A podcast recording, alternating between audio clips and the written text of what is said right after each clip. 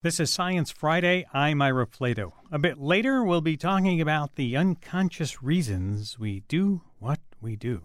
But first, people in many parts of Northern California are returning to their homes after being forced to flee devastating wildfires. But now they're faced with another crisis smoke, debris, and ash. Entire houses, entire neighborhoods burnt down. Everything from furniture to plastics to paint cans and pesticide, pesticides stored in garages. All that stuff is in the remaining ash. And the smoke created by these wildfires can be felt not just in immediate areas, but hundreds of miles away too. People an hour south in San Francisco have been wearing breathing masks. So, what are the potential health and safety hazards after a wildfire?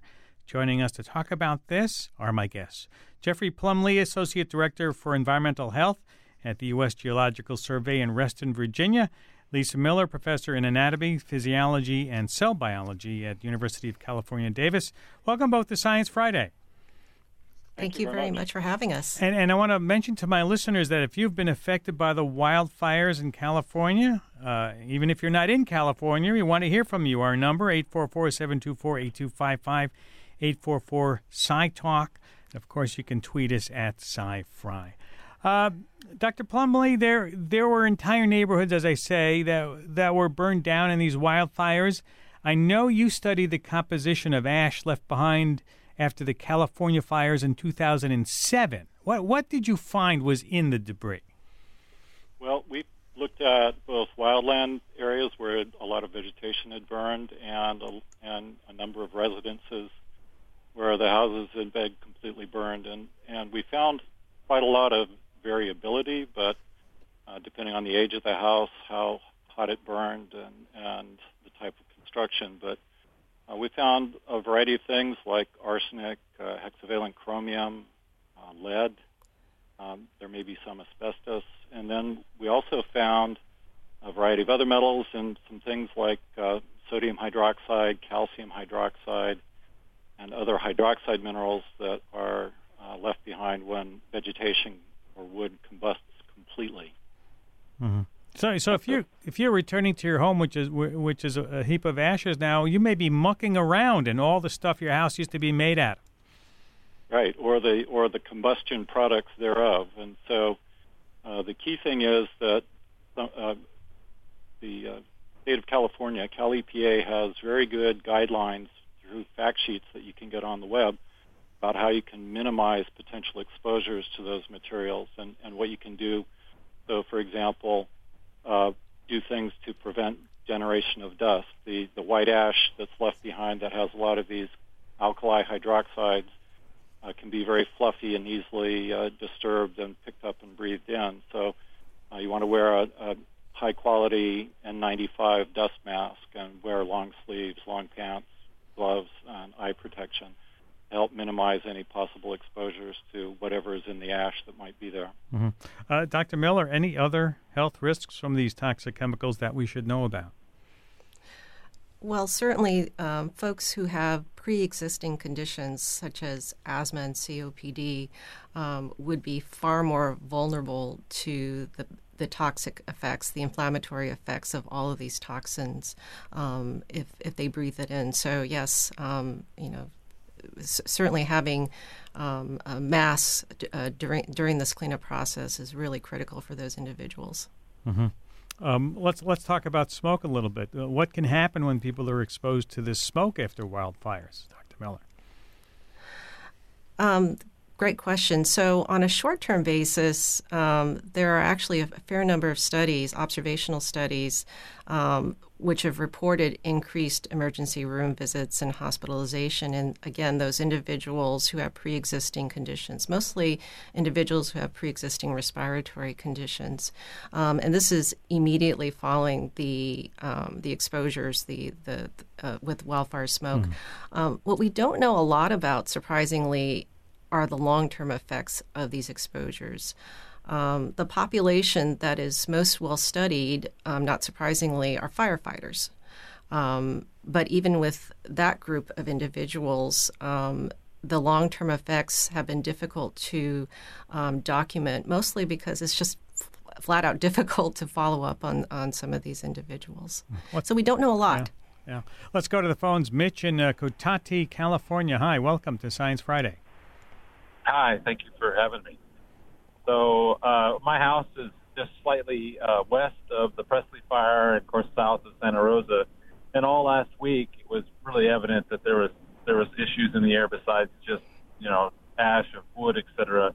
You know, metallic taste in the mouth, uh, tinnitus in the ears, and generally just feeling fatigued.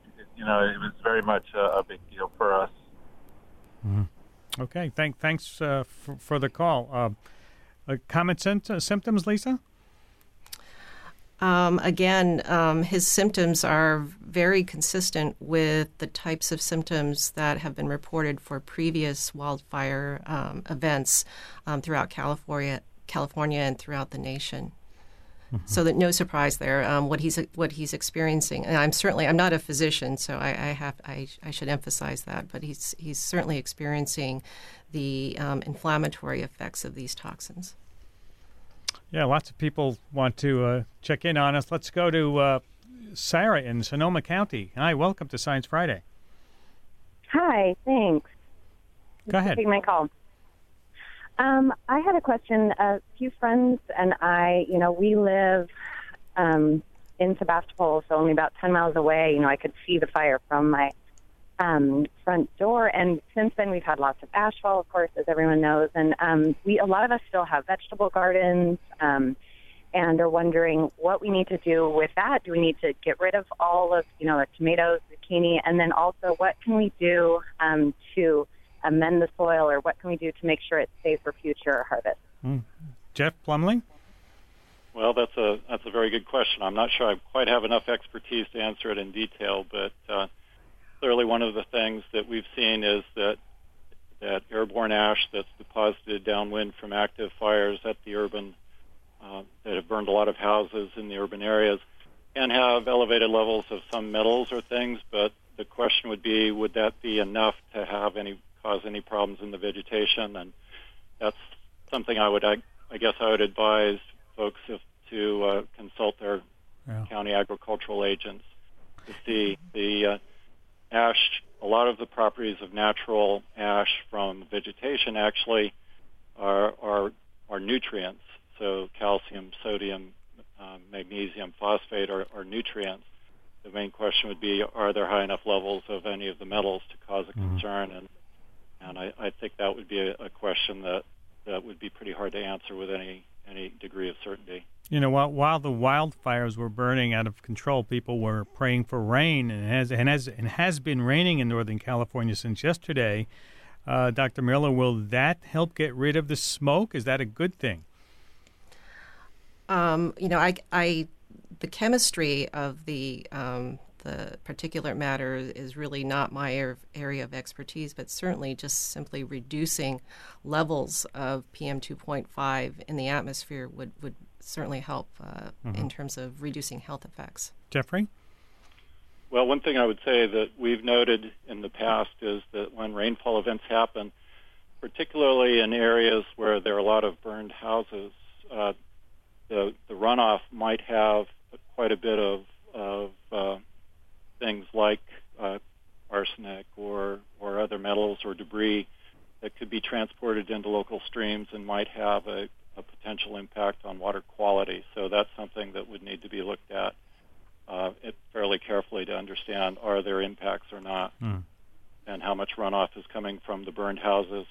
Typically, we've seen in in areas where um, burned houses have happened, there's quite a bit more in the way of, of potential um, heavy metals of concern than in vegetation. Um, but uh, it, that's one of the things that actually hasn't really been studied that much.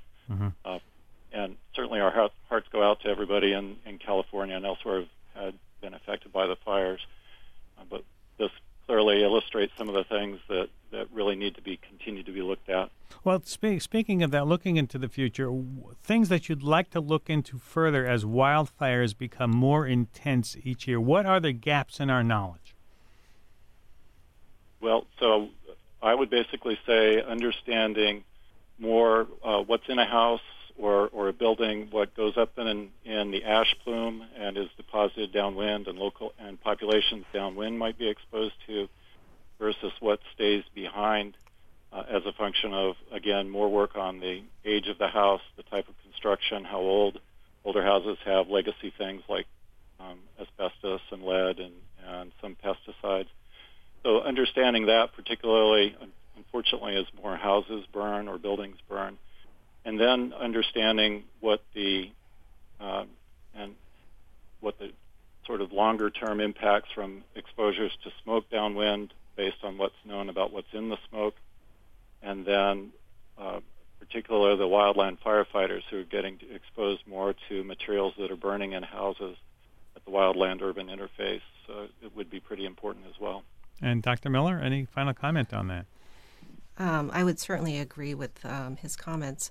Um, I, I, think one of the major gaps that um, we have in terms of understanding um, human exposures and the potential link to chronic or, and long term health outcomes is the lack of reliable, um, what we call biomarkers.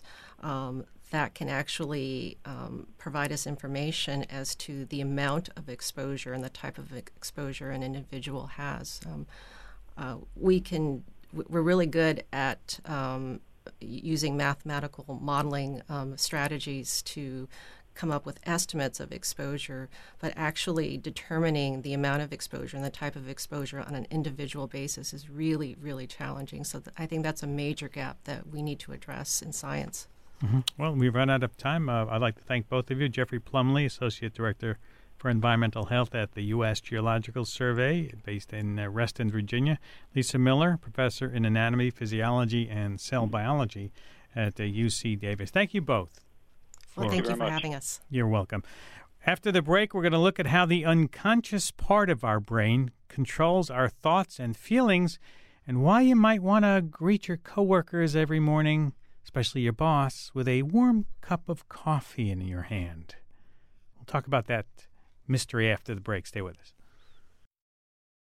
This is Science Friday. I'm Ira Flatow. Ever had a gut feeling about a person you just met?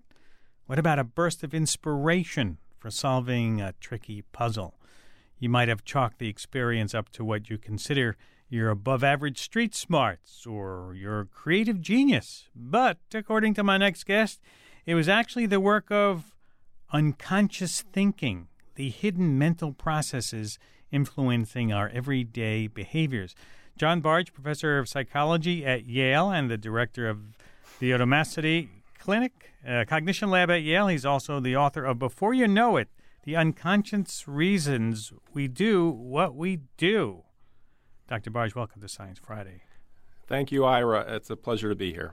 You're, you're quite welcome. What, do you mean by unconscious reasons? That well, I'm, I'm using the term the way that Darwin used it and Freud used it. It's sort of the, the historical use of the term, and it's the influences on us that we don't intend to happen and that we are not aware of operating. So, since we're not aware of them, we uh, usually figure out the reasons for how we're feeling about somebody or our opinions and so forth in terms of what we are aware of. And uh, we think that we're angry right now because of what's right in front of us when it could have been something that just recently happened to us. Or, uh, for example, my uh, I have a, a, pug dog named Edgar, and the other day I was I had to take some. Uh, uh, uh anti kind of poison sumac steroids, prednisone, and that has a side effect of making you a little more angry than usual. And Edgar was knocking me around, and I was a little irritated, and I was angry at Edgar. And my wife said, "You know, you're you're looking sort of angry right now," and it called my attention to the fact that I was angrier than usual, and I realized what was going on. But usually we feel, even then, I, I fought it. I thought, no, no, no, that was a bad dog. He was really being bad right then, and he deserved me to be, uh, you know, angry at him. And it's a very hard thing to shake. Uh, that even though there are these other influences on us, we're pretty sure we know what's going on in terms of what we are aware of, and that's the disconnect. Hmm. So let's say I need to hire a new employee. I'm going to look at that person's resume and interview and make a judgment based on that. Uh, but you're saying there uh, could be other things, maybe how I got along with my dog this morning, that could be influencing my decision unconsciously. Absolutely. For one thing, there are uh, large studies, for example, in Italy, of actual job uh, postings and a thousand people who applied, and they deliberately sent the same application in, um, exactly the same qualifications and so forth. And the only thing they varied was the photograph that was attached to the application, and some of the uh, resumes had attractive photographs and some unattractive, but everything else was the same. And it was shocking what they found because 54% of the attractive women were were called in for job interviews, and only 7% of the unattractive women, even though the job resume was identical in both cases. For men, it was a little not as bad. It was 43 to 27 percent, something like that. But it was uh, pretty overwhelming that there's a beauty premium out there. And, and the research in neuroscience has shown that you know looking at attractive uh, people, just photographs, just looking at them, does activate the reward center of your of your brain. So what's going on here is that these other factors are influencing how you feel. Uh-huh but then you attribute how you feel to plausible, you know, things that should affect you, such as their letters of recommendation or their job experience or something that, that is supposed to affect you. Is there a scientific definition for what attractive means?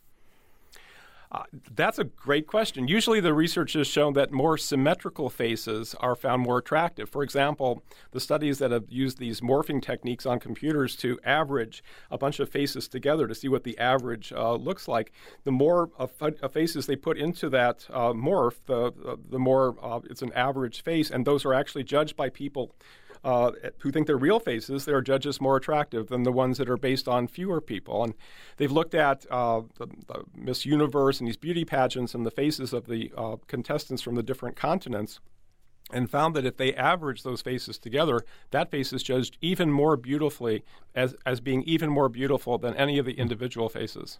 844 724 8255 is our number, 844 Sci Talk. You can also tweet us at SciFri. Uh, I mentioned earlier in the program uh, that uh, I was going to talk about the coffee cup in the room. you ran an experiment where you had people hold a cup of coffee without knowing it and describe for us what you were looking for there.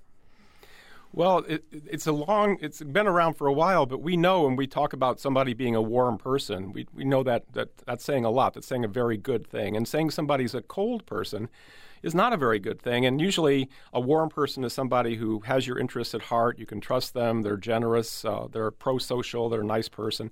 Cold person yeah, doesn't care about you. They care only about themselves, and and they often will betray you for their own gain. And this has been uh, known for a while, and we realized after after 50 or 60 years of the importance of this warm cold dimensions in, in, in uh, impressions people form of others that you know maybe it's something literally true about warmth.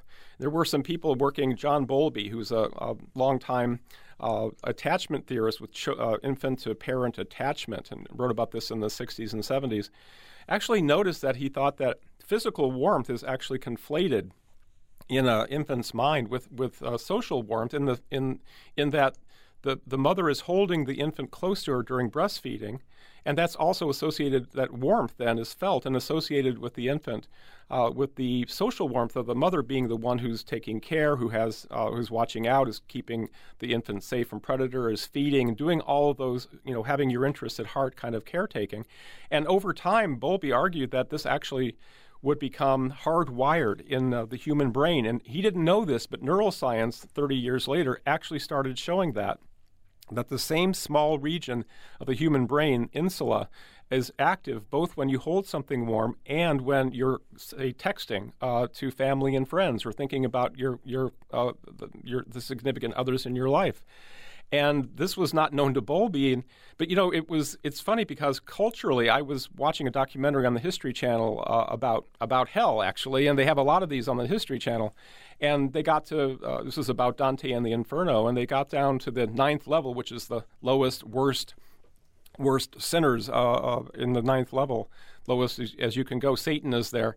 And uh, the pun- this is uh, for people who betrayed the trust of others, betrayed the trust of close others, like Judas Iscariot, who betrayed Christ. And also the person who betrayed Dante is right there, too. Uh, what is the punishment in the middle of fiery hell for betraying the trust of others, according to Dante, who came up with poetic justice mm-hmm. and contrapasso and the punishment well, I, I, I, I got to bring you back to the cup of coffee, though. I mean, is that? Yeah. oh, I'm sorry. Well, Dante's punishment for the for the frozen for the uh, the, the uh, being betraying the trust of others was to freeze them uh-huh. in ice for for eternity, and so that's the other side of the, the coin.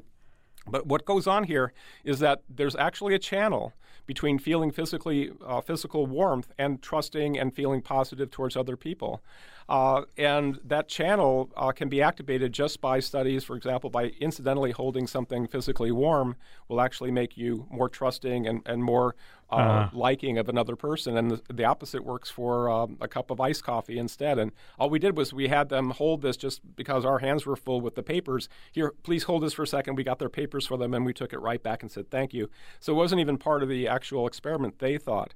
And yet it had the same effect in the study as the words warm or cold had in these you know, classic ex- experiments from 50 years ago. So if you wanted someone to have warm feelings toward you, introducing you, you, you come into the office with a warm cup of coffee or tea for them.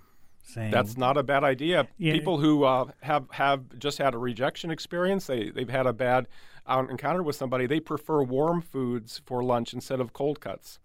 Maybe we knew that subconsciously all the time. That's why we always say, "Hey, you know, I'm going out for a cup of coffee. Do you want something or tea or I've always uh, greeted people in my office with hot coffee. I'm sure many people do, and it's uh, always been a socially warm kind of thing, like a fireplace in the in the wintertime. All right, let's go to the phones. Let's go to uh, Alex in uh, New Haven, someplace you should know about, Dr. Bard.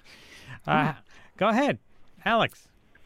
Hello, um, I'm Alex. I'm a law student in New Haven. I was really interested uh, concerning subconscious bias with attractive people and conventionally unattractive people. But I'm curious what you'd say, um, how your analysis applies to race. Um, does the same subconscious bias effect work, uh, would you say, for applicants uh, concerning different race? Okay. Uh, well, absolutely. Uh, this is this is uh, uh, the major problem, and you know, like the uh, orchestras often now have blind tryouts, you know, where you don't even see the person who's performing. You just listen to their music and you don't know anything about them. You don't know if they're male or female. You don't know what race or ethnicity. Sometimes you don't even know their age. Uh, and that's a good idea because these biases can operate and they do clearly operate even in well-intentioned people. And this is the problem. These things get in from our culture even for people who want to be egalitarian and non-racist and still influence. There's still a negativity associated uh, with uh, minority groups uh, in, in, in, societies all over the world. That negativity then is attributed to something in front of you like well uh, they don't have good letters of recommendation or they didn't play that music well in other words you don't realize the influence coming in from these cultural biases and the sad thing about these cultural another sad thing about those cultural biases is they affect the group themselves. So, for example, this is a, a, very scary study actually because it was on five year olds at a Harvard preschool about 10 years ago. And these are Asian American girls and five year olds. Now, they either colored in uh, cartoons or coloring things for their Asian identity that emphasize that or their female identity. And if it was the Asian, they actually scored on this math test afterwards, age appropriate, significantly higher than average. But if they had colored in the ones with the two girls playing with dolls or something, their hmm. their score was actually significantly lower than average, and that was at five years of age. That's amazing. Um, are, do these biases come from being around other people? I mean, you're not, you're not saying these are hardwired at five years oh, of age. Oh, absolutely not. Absolutely not. The the studies of, of little infants, uh, newborns, for example, do they prefer to look at people who are like them, same race, and so forth? They don't. They they don't have any experience yet. But mm-hmm. after three months, they do. So they have to learn who the caretakers are and who the people who are like them, similar to them, are. It doesn't come at birth. And uh, so, is there any way for us to to control these influences, these unconscious influences in ourselves? The hopeful news here is that uh, if you really want to and you really have that motivation, you can definitely do things to control it. You can tell yourself, when I see a person of color or I see a person of a certain group, I will be fair. And you can have that, you basically can take control over that process by, by making your own sort of unconscious process that sets it up in advance that this will be the stimulus, this will be the signal. A person who's of color, a person, a, a woman, whoever the minority group uh, is, and that will trigger this goal that you would have to be fair and treat them fairly. This actually works. Let's go to the phones. Uh, you can give us a call, 844 724 8255. Let's go to Cleveland. Uh, Pankaj, welcome to Science Friday. Hi. Um, uh, really interesting discussion that you guys are having today. There was actually an article that I had heard about where if you look at judges, um, their determination on guilty or innocent can be related to how much uh, they have eaten or how hungry they are. I don't know if you guys have any comments on that. Hmm. Yeah, yeah, I've I've heard about that. That was frightening. I was actually in the court system uh, in an assault case. I was a victim of an assault, and uh, I was in the court system, and and uh, it, that study came out at that time, and I think it was something like if the judge is making your, the verdict, uh, the sentencing of you as as the defendant, uh, right before lunch, that's not good because they're hungry, they're impatient, they're a little crabby because they're hungry. And if they've just come back from lunch and you're the next case, actually the sentences are significantly less harsh and uh, not as not as severe if they've just had a nice mm. lunch. And this was tremendously upsetting because these are arbitrary, whimsical kinds of influences on that actually affect people's lives in, in, in dramatic ways. Now, the judge would say, oh, no, of course not. The judge would say, no, that's, that's not part of their own theory of what influences their sentences and decisions at all. And yet, uh, that, mm-hmm. that was a shocking finding. I remember that story. I'm Ira Flatow. This is Science Friday from PRI, Public Radio International. And, and, you know, we live in this politically divisive world now. Are, are we unconsciously making decisions about people we meet by their, just their political leanings? You're a good person because of this. You're, you know, I don't want to date you because you voted for so and so. Well, we definitely like people who are similar to us. We, we uh, there's stories about um, if you share a birthday with somebody, you sort of have a, a, feeling that you can be like them too. High school students in New Haven actually uh, had their math scores improved at the end of the school year. The grades uh, by the end of the school year were better if they'd read about somebody who won a math award who just happened to have the same birthday as they did. That was manipulated in a, a faked uh, fake news, but it was pretended to be a, a story out of the newspaper and they put that person just happening to have in a bio box that same birthday as the, the student or not. If they had the same birthday, this is in October when they read this, they actually had higher math grades at the end of the school year back in, in May or June. And so this this I, the similarity is very powerful. That if we feel similar to some, and then the opposite of that is if you don't feel similar to somebody, then you don't really feel like um, you know you, you don't treat them as well as you do with the similar people.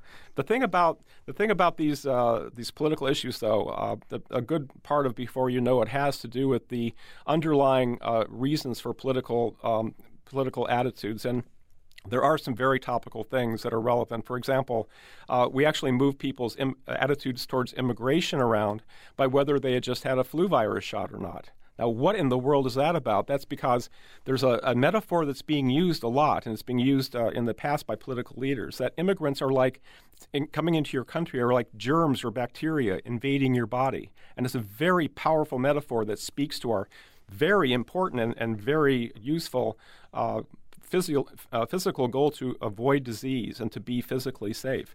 And so, if you make that metaphor, then you really do want to get rid of, you want to build walls and you want to get rid of these germs out of your body by deporting them and so forth. What we did was we, we raised this flu issue and then we had them fill out, the, the people in the study fill out uh, questionnaires about their attitudes towards immigration. And then we found out afterwards had they had the flu virus shot or not. If we raised the threat and they had the flu virus shot, they were protected, their attitudes towards immigration were significantly positive, more positive than usual. But if they had not had the shot, their attitudes towards immigration were significantly more negative than usual. And that's that's a scary thing because it's saying these physical, these very reasonable, important, and, and necessary physical motivations to avoid disease and to be safe are really underlying our political attitudes towards these. Actually, in a way, we're treating people as if they're germs. we're considering in our mind anyway, maybe without realizing it, that we're treating these uh, actual human fellow human beings as if they were bacteria or viruses. And you can read more about uh, all of this in uh, John Bargh's book, Before You Know It The Unconscious Reasons We Do What We Do.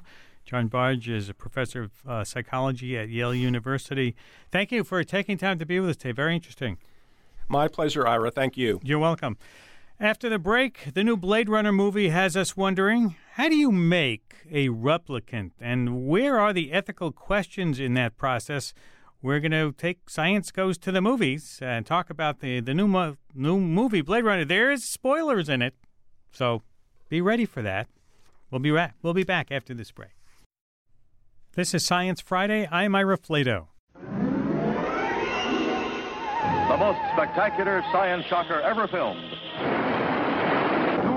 Science fiction. Now, science fact.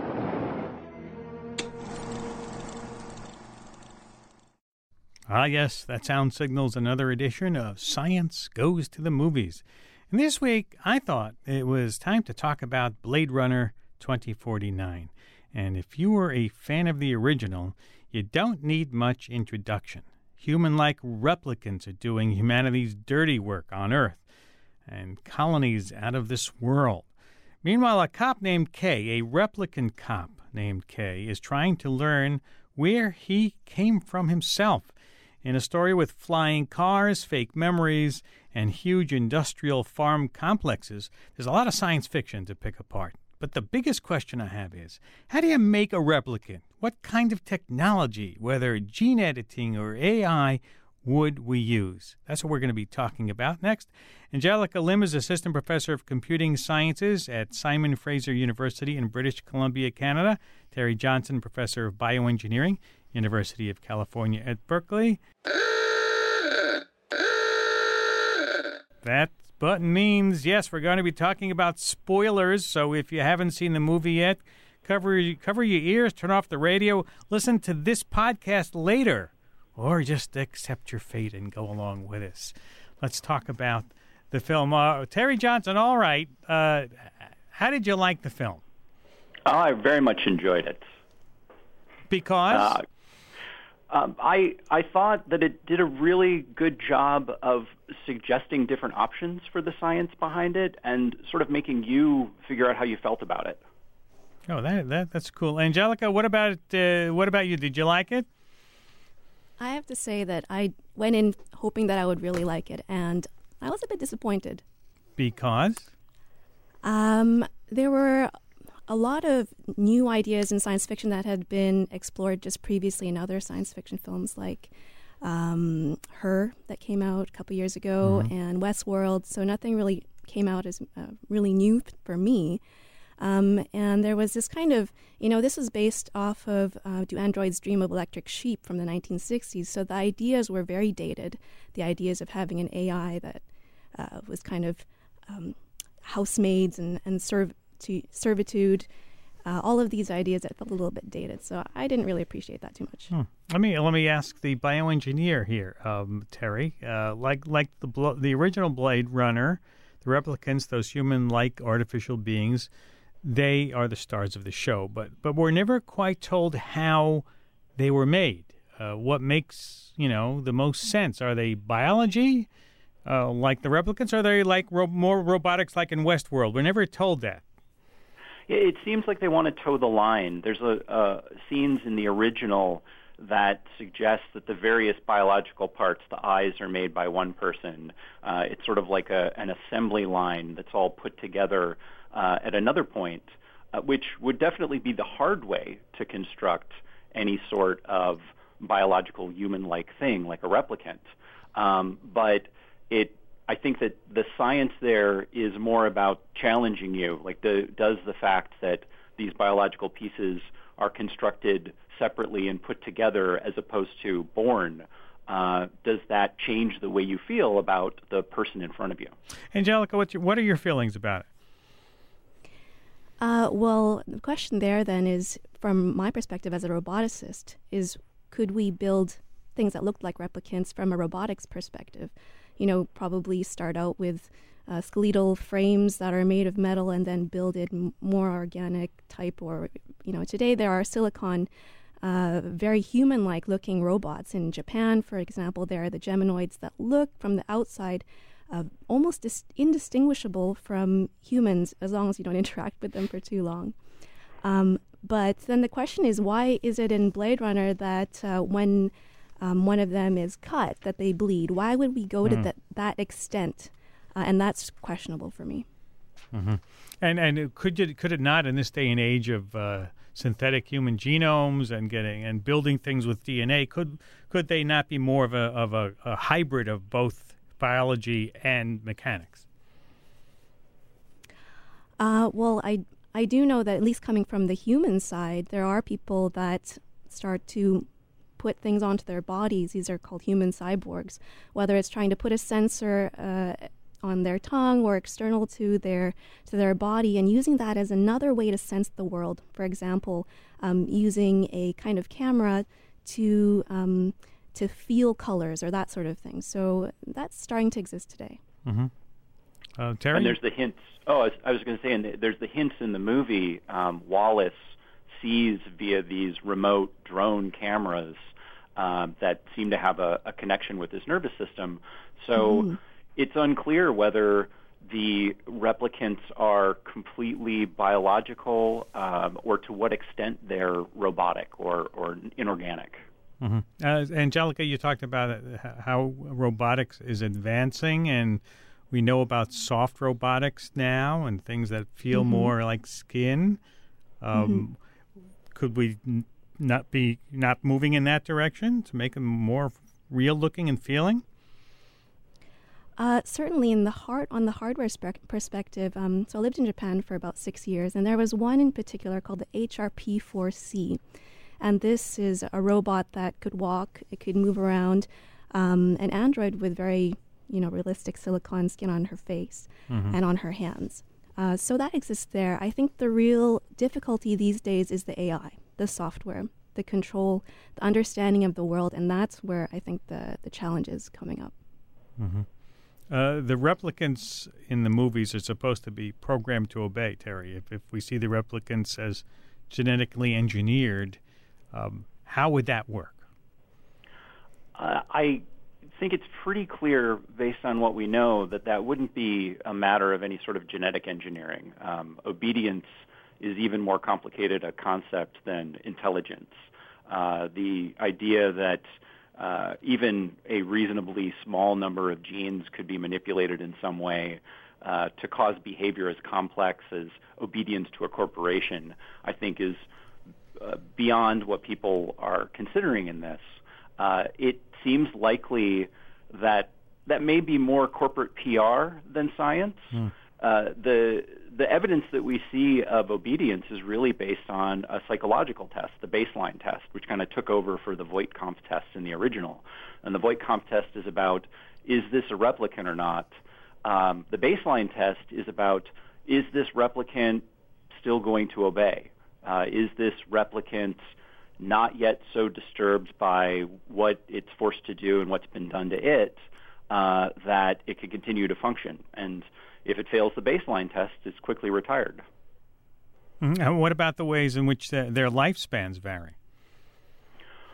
Uh, the idea of programming the lifespan in an organism is probably a little bit more uh, scientifically an option. I don't think that we know how to do it, but the hints from the first movie about looking to uh, people with advanced aging diseases um, suggests that something like that might be possible, but at the very least, very far off. Mm-hmm.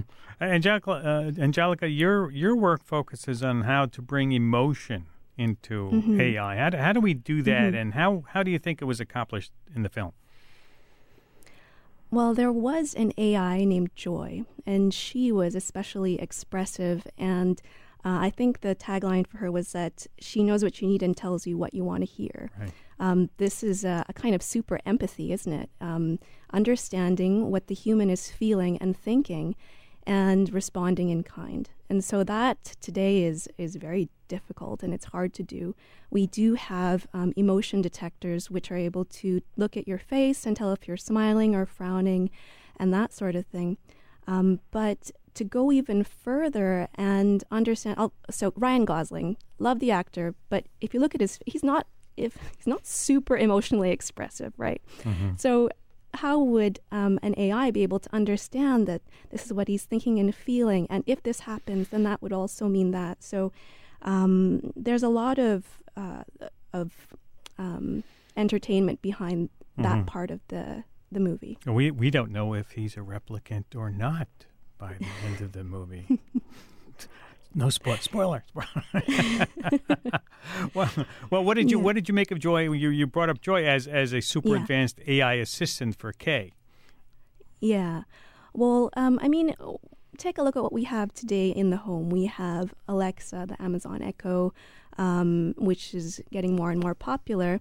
Um, these are chatbots. You know, we have chatbots online and even ones that are able to fool people into thinking that they're humans for at least if you interact with them for a few number of minutes. If you interact with them for 20 minutes, you realize that it's just um, a chatbot. Um, but this kind of um, entity that looks so much like a human and can interact so much like a human is is pretty impressive. And I think there's half half of the story here. Um, the expression that we see in her that's that can be done today right? Mm-hmm. we've seen this in movies. This is no problem. Artists know how to do that. But again the fact that she has all of this understanding of the world um, that uh, she has these memories that are backed up um, in the cloud and that builds up her whole persona and all of her personality um, and that she can even say that okay um, if if this if the police come and um, and they see all of my memories, they're going to get you. So we better erase them all and put myself on a. This is a huge spoiler, by the way. Um, put the put all of my memories on this stick. That's that's amazing. I mean, what you know, what goals have you programmed into this AI for it to do that? Yeah, well, but that's um that's pretty pretty interesting. Yeah, but putting memories um, on a um, stick has been very popular in a lot of sci-fi now. It has been because that gives vulnerability, vulnerability, right? We think yeah. of these AIs as kind of superhuman and they exist on the cloud until they're deleted. And so as soon as she gets onto the stick, um, suddenly we feel this um, so much more um, emotional attachment to her. Anything that happens to her could, uh, you know, could lose her forever. And so that's um, that's kind of an interesting idea, right? So yeah. on an ethics side, though, would we want to have um, entities that we would get so attached to, though, that uh, we might do something drastic for them. For example, in the last scene, when um, she's on the stick and she's about to get crushed, let's say that um, in order to save his love, Ryan Gosling, his character, Kay goes and and you know puts himself in the line of danger. Is that okay? Is that okay to have objects that we are so emotionally attached to that we would risk our lives for them? And so you know, I'd hope that we would keep all of our stuff backed up in the cloud. But then, of course, we're thinking about privacy. Maybe we we don't want that to happen. So mm-hmm. it's a big ethical question. Yeah. I'm Ira Flatow. This is Science Friday from PRI Public Radio International. Talking with Angelica Lim and Terry Johnson about the new Blade Runner movie and the idea of uh, the replicants in them. Um, and Terry, one of the we, we mentioned Westworld a little bit, and I want to bring that analogy up again a little bit because in Westworld there's also this you know underlying theme of what is real, what is human, and the Westworld robots define their humanity by their ability to think for themselves. Right? You're seeing them th- actually thinking thoughts they were not programmed with. On the other hand, in, in Blade Runner, the humanity here seems to me to be the definition of it is whether you can reproduce like a human. Yeah, it, it's the the idea of where do you draw the line is probably one that this society has had to uh, to grapple with for a long time, uh, and I can imagine in the the intervening decades um, when these new these new replicants come out, they're being sold as much safer than the previous replicants. But I can imagine that this is a conversation that the company has been having with society for a long time. That maybe this is uh, where they would like to draw the line because it's convenient for their product. Um, it's probably not, considering there are plenty of uh, people now without reproductive capacity a great line in the sand to draw about who deserves rights or not. Mm. But in the context of the story, it might make sense. It's kind of a miracle, though. I mean, to make a robot reproduce, when you think about it. Uh, the idea of having these replicants that were uh, designed most likely unable to um, self-replicate, unable to reproduce, uh, and to have that design decision be carried through from the Nexus 1 to the Nexus 2 to all of these different versions, and then trying to go back in the design and recapture something mm-hmm. uh, that was quickly turned away from decades previous, uh, you can imagine the the the engineering difficulty to do something that the original design that this was based on people uh, are capable of doing. Yeah, uh, Angelica, it's it's it's interesting. Um, in in in that Kay starts out knowing he's a replicant. Um, if we're going down the path of a replicant as a robot, is it a good idea that he knows he's a replicant? Absolutely. Yeah, I think it's really important. Robots should know that they're robots, and humans should also know that those that someone that an entity is a robot or not. There, um, a few years ago, uh, there were a set of rules called the UK Principles of Robotics that were published, and one of the rules includes transparency. Any robot should be able to be uh, clearly identified as a robot. Again, going back to the ethical issue of we should be able to know that this is a robot that's not like a human. It doesn't have the same um, uh, it doesn't have the same capabilities, but mm-hmm. also the same uh, properties as a human. For instance, a robot could be working 24 7. A robot could be accessible anytime. I mean, there's, uh, we shouldn't have to think that, oh, this, this robot that looks, no, this human, to, at least to us, um, is vulnerable. Uh, we should know that it's a robot. It can upload its memory into the cloud and it'll be fine. So, um, definitely, it should know it's a robot, and so should, so should we. Well, you can make your own uh, judgment on this. Go see uh, Blade Runner 2049 and then uh, replay uh, our podcasting. You can relive our conversation all over again. I, w- I want to thank both of you Angelica Lim, Assistant Professor of Computing Science at Simon Fraser University in uh, British Columbia, Terry Johnson, Professor of Bioengineering at the University of California at Berkeley. Thank you both for taking time to be with us today. Thanks. My pleasure. Well, have a great weekend. BJ Leiderman composed our theme music. And oh, here, right before we go, one last thing. Check out the Orion ID meteor shower tonight. It's the Orionids are going to be out there. They could be uh, very bright tonight, depending where you live. So uh, it'll be tonight and tomorrow night. And check out the meteor shower. Have a great weekend. We'll see you next week. I'm Ira Flatow in New York.